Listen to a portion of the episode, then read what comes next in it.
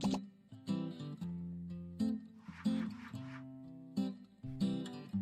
Hello, and welcome to the Belt and Road Podcast, where we cover the latest news, research, and analysis of China's growing presence in the developing world. I am your host, Eric Mike Storino, coming to you today from Durham, North Carolina. Uh, before we begin, I want to thank everyone for their support of the inaugural episode that came out last week with Emily Weinstein, and to let you know that the Belt and Road Podcast is more than just a podcast, but also a network that updates daily the latest news and analysis of the Belt and Road Initiative. You can follow us on Twitter, Facebook, or SoundCloud at Belt and Road Pod. So please like or follow on those social medias. And we are now also on the iTunes, Google Play, and Spotify stores. And you just have to search for the Belt and Road podcast. Please like, follow, and rate five stars if you feel so generous. I'm very excited for our second episode today.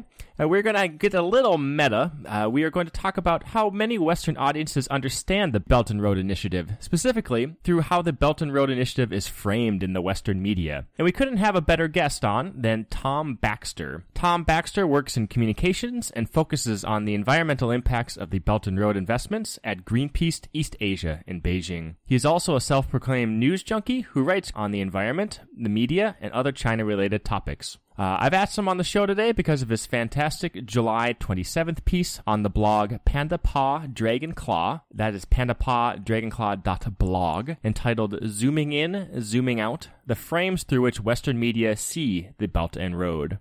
So, Tom, welcome to the Belt and Road podcast.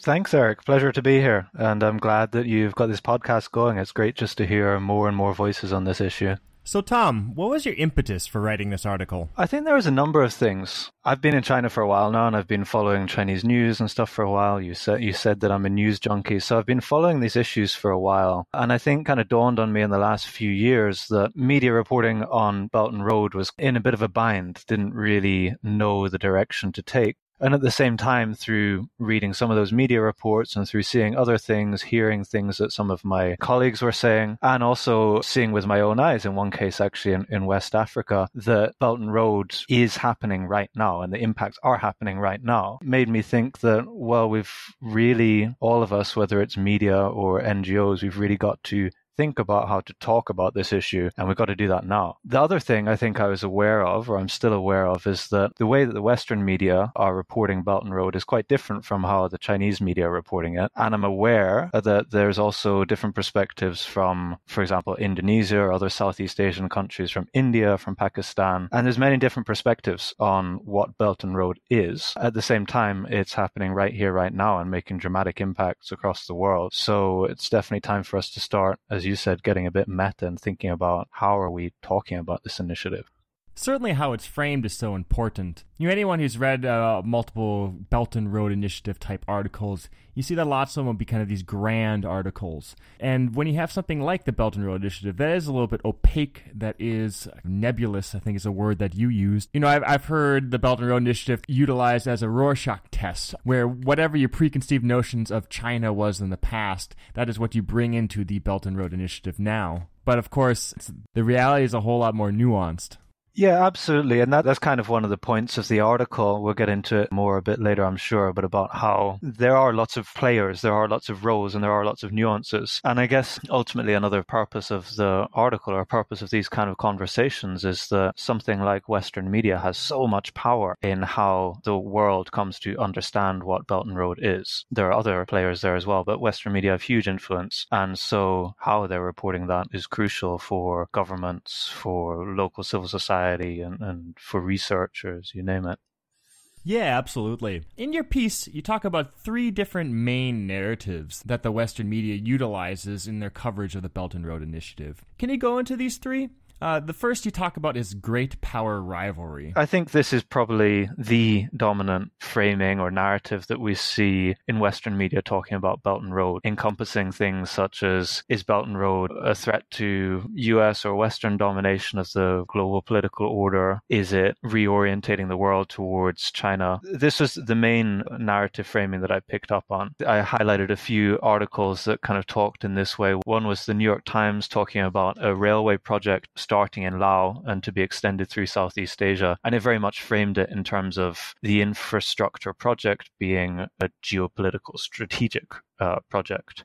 I also talked about a report in The Economist, which was titled something along the lines of Will BRI outdo the Marshall Plan? So it's very much setting up a China versus the current or the Western dominated world order framing. And then I, I kind of dug into that a bit and just critiqued it a little. It's, it's very difficult to say whether that's right or wrong in particular, but it certainly does, uh, if you focus on that framing, it certainly does sort of blinker you to some other aspects of what's going on. I think maybe the three things that it downplays, you tend to lose sight of the multiple actors on China's side, where in actual fact, with a lot of Belt and Road projects, you've got Chinese banks, you've got Chinese state owned companies, you've got Chinese ministries, you've got local embassies. And often when you take this framing, these things just get wrapped up under the banner of China. I think it also somewhat uh, downplays the agency of recipient countries, which is going to be different with all these different countries. I mean, there's definitely a certain power dynamics going on here, and China tends to be the most powerful player. But at the end of the day, there are players in those recipient countries, whether they're ministries or companies that are going into joint ventures who have a say of yes or no. And thirdly, I think it downplays the one of the big push factors within China, which is the big overcapacity problem that a lot of state-owned companies are facing and the changing nature of the Chinese economy.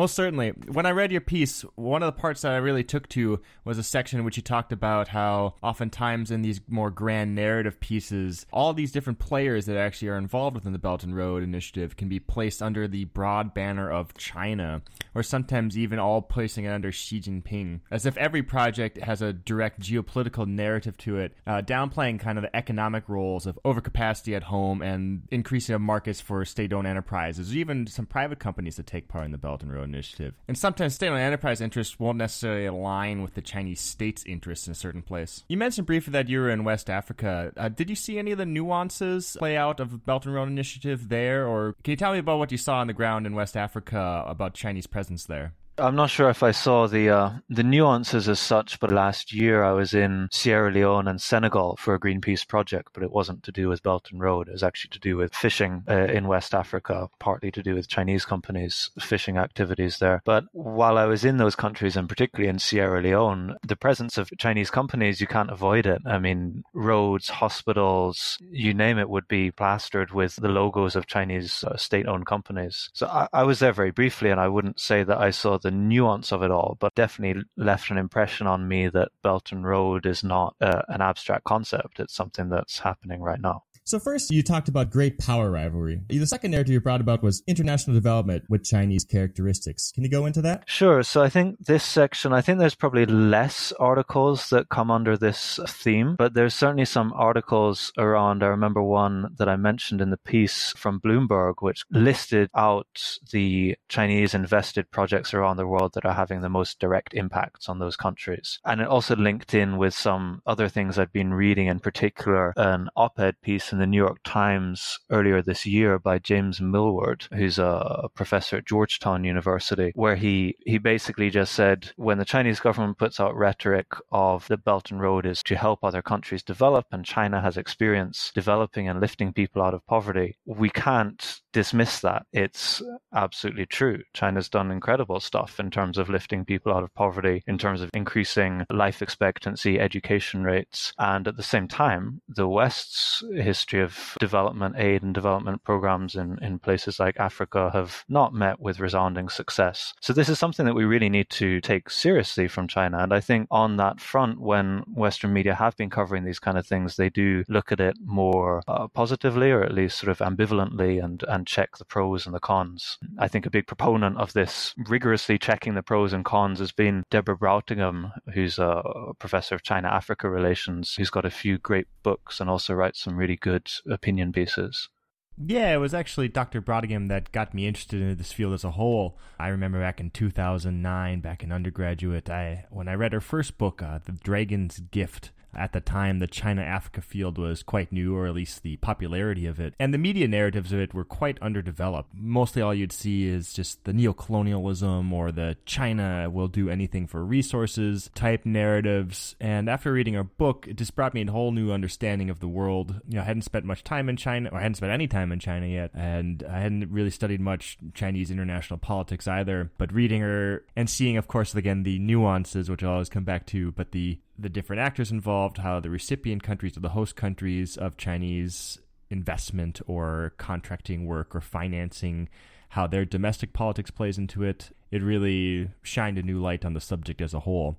Uh, I guess my point here is I, I really love her work, and especially the op ed piece that you highlighted is very characteristic of hers. I think it's a wonderful example of, a second narrative that you highlighted uh, international development with Chinese characteristics. Yep, absolutely.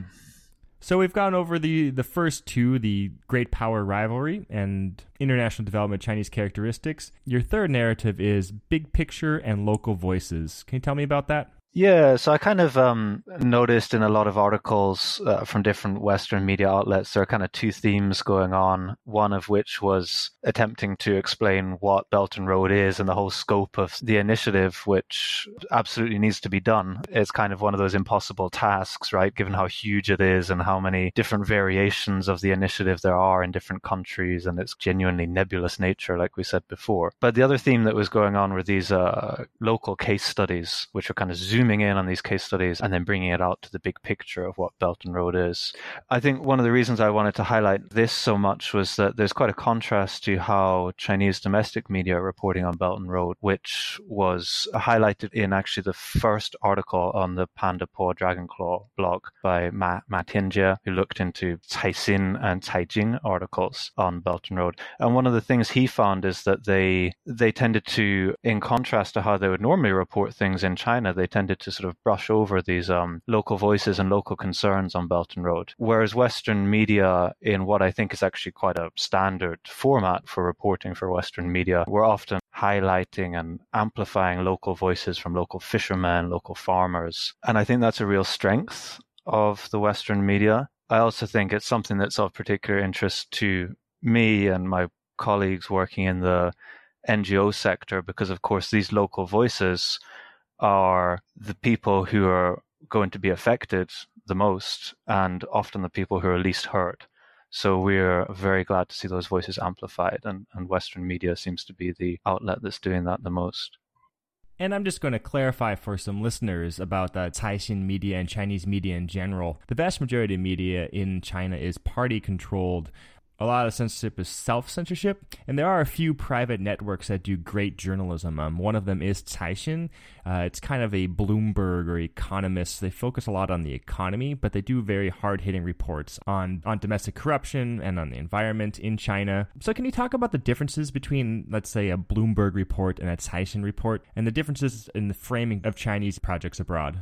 Uh, sure, and and thanks for picking me up on that. I mean, it's worth noting that there is actually quite a spectrum of Chinese media, and it wouldn't make any sense to compare Western media coverage with, for example, the coverage from Xinhua or China China Daily. But it does make some sense to compare it with what Caixin are saying or what Caijing are saying or maybe Southern Weekly, Nanfang Zhoumo, because these media are relatively independent, have typically had a reputation for being quite outspoken, and they also have a readership who are quite well educated and liberal. I think the difference in the reporting comes from a number of factors. First is that Chinese media typically haven't had a, a hugely global outlook. And as a result, readers' uh, demands are, are, somewhat different from what you'd expect from a reader's demand of New York Times or Bloomberg or Economist, for example. But also a lot of these more independent outlets that we're talking about, like Caixin and Caijing, they they don't have an enormous network of correspondents around the world. Actually, the the the second article on the Panda Paw Dragon Claw blog is an interview with one of the editors from Caixin, from Caixin Global, actually, who dives into this issue and he t- he this is Michael Anti, who some of your listeners might have heard of. He dives into both the uh, what the expectations from the Chinese readers are, and also the limits on the capacity of organizations like Caixin, which are only now really trying to expand into global uh, news organizations. So your article is on Panda Paw Dragon Claw, which has wonderful other blog entries as well. Can you just go into a little bit about what that initiative is? Sure. So this is a blog set up by actually a former colleague of mine with the idea to look into what exactly is Belt and Road, how are we talking about it, and giving space for longer pieces than you'd get in, in normal media outlets, and also giving space for different voices, Chinese voices, Western voices, and also soon voices from Southeast Asia and, and other places. Yeah, it certainly has some of the best writings I've read on the Belt and Road Initiative. I know it has a focus on Belt and Road, on China's going out, and on the media. Right. So there's kind of two themes that we're going to try to focus on. One is uh, getting some of the experts we know in the field from the NGO community and research communities to write on their expertise areas, whether that's finance or uh, coal power. And then there's this sort of, as we're talking about a lot in this podcast today, this kind of meta angle of analyzing how we're talking about the initiative. Taking a step back, we've gone through three narratives that the Western media has utilized for the Belt and Road Initiative. But how useful do you find reporting on the Belt and Road Initiative as a whole?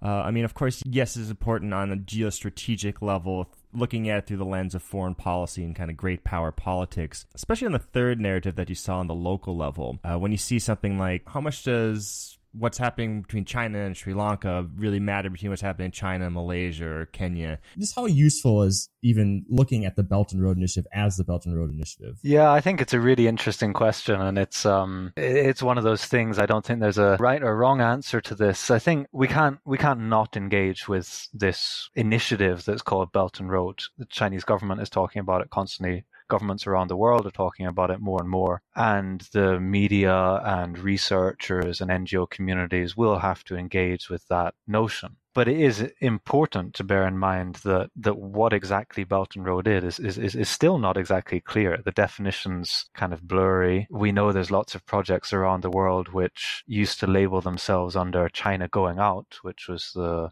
previous uh, kind of international industry policy from the Chinese government, uh, and now they're labeling themselves as Belt and Road. So, what exactly counts as a Belt and Road project? Just proclaiming yourself as one makes you count as one. Uh, all these all these questions, I think we have to bear in mind. But at the same time, I think it. So I think we need to be aware of these issues. But at the same time, we can't avoid talking about Belt and Road, and we're never I believe anyway, we're never going to find a precise definition of what it is. At the same time, as I was saying at the beginning, the impacts of whatever this initiative is exactly are happening right now. We can't really get caught up in uh, these arguments of what Belt and Road is. We kind of just need to work with the the nebulousness of it and try and find a way through that. That's um that's my that's my beliefs on that kind of issue. Yeah, I think I absolutely agree with you. The Belt and Road Initiative is very nebulous. It's very confounding. Different. Uh, there is a state Belt and Road Initiative, and then there are other actors, like on the first episode where you have a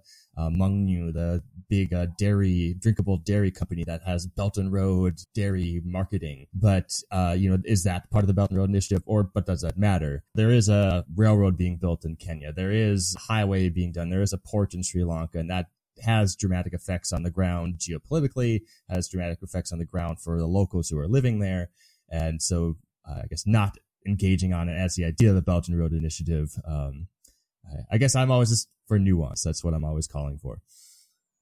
Yeah, and then and then as you mentioned, as to whether specific projects can be called sort of key, the key projects of Belt and Road, and the the Belt and Road rests on their failure or their success. I think a lot of these are kind of uh, this kind of spin on specific projects is quite over exaggerated. So, uh, like in the sense of you know Malaysia's um, prime minister was relooking at the infrastructure contracts, and then there's lots of or articles that come out. Is the Belt and Road done? And that kind of effect. And that could be somewhat to editors making uh, dramatic headlines, but. Sure. I think the best way to approach that sort of issue is to start from the question is this about Belt and Road or is this about Malaysia China bilateral relations? Yeah, I think that's a great way to think about it.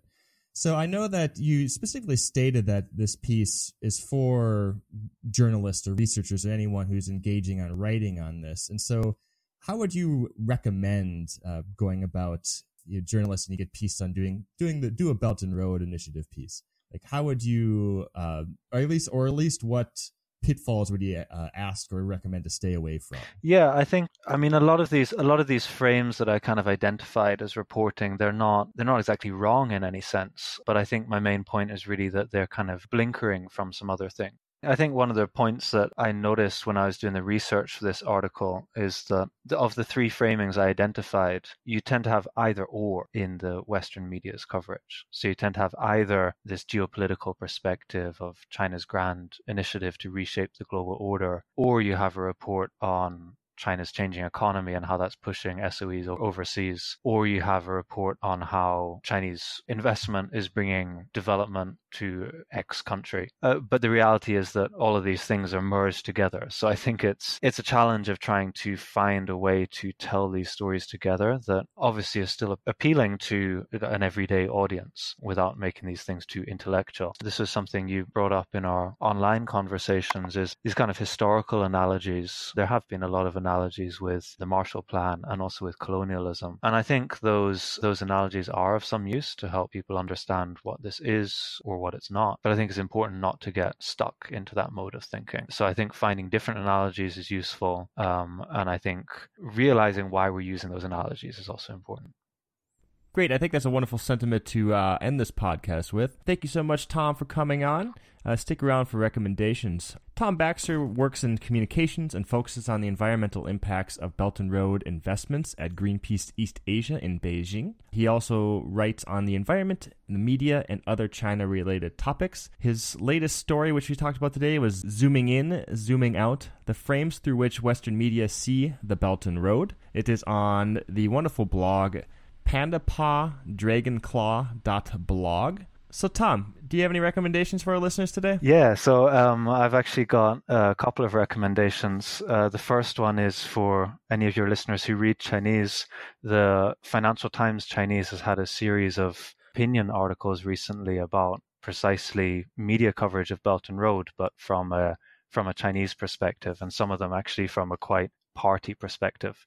These are voices I think we do need to take seriously. Secondly, and bringing it much more down to earth, um, just last week, The Guardian published a great story called Follow the New Silk Road by Jonathan Watts, um, where he basically visits three cities one in China, one in Kazakhstan, one in Georgia and outlines the impacts and the expectations of Belt and Road in these three cities. I thought it was a very down to earth and uh, very much getting to the reality on the ground of Belt and Road. And with my recommendation, I'm going to take us from very much down on the earth on the ground to uh, back up a little in the ivory tower. Uh, my recommendation is China Challenges Global Governance, uh, Chinese International Development Finance, and the AIIB by Shahar Hameiri and Lee Jones. It is in the third volume of 2018's International Affairs Journal. It's a wonderful article that, that talks about the AIIB. Thus far, it's overblown importance and how uh, you know lots of the threat, if there is a threat to uh, global governance as a whole, is kind of more from the major Chinese policy banks, Exim Bank, the China Development Bank. I highly recommend it. Get it at your nearest academic library. Tom, if somebody wants to find what you're reading, what you're writing these days, how would they find you on social media? Uh, best to find me on Twitter. As you said, I'm a news junkie, which means I'm also a Twitter junkie. Um, so you can find me on at Tom Baxter 17. Yeah, it certainly is a sickness once you get on Twitter. I I didn't understand Twitter for a few years, and then then I then I got to it, and now I can't put it down. So, um, well, thanks again for listening to the Belt and Road podcast. I am Eric Mike Storino, and you can follow us on Twitter, Facebook, or SoundCloud at Belt and Road Pod. And we are now on iTunes Store, Google Play Store, and Spotify. If you search for the Belt and Road podcast. Uh, thanks again.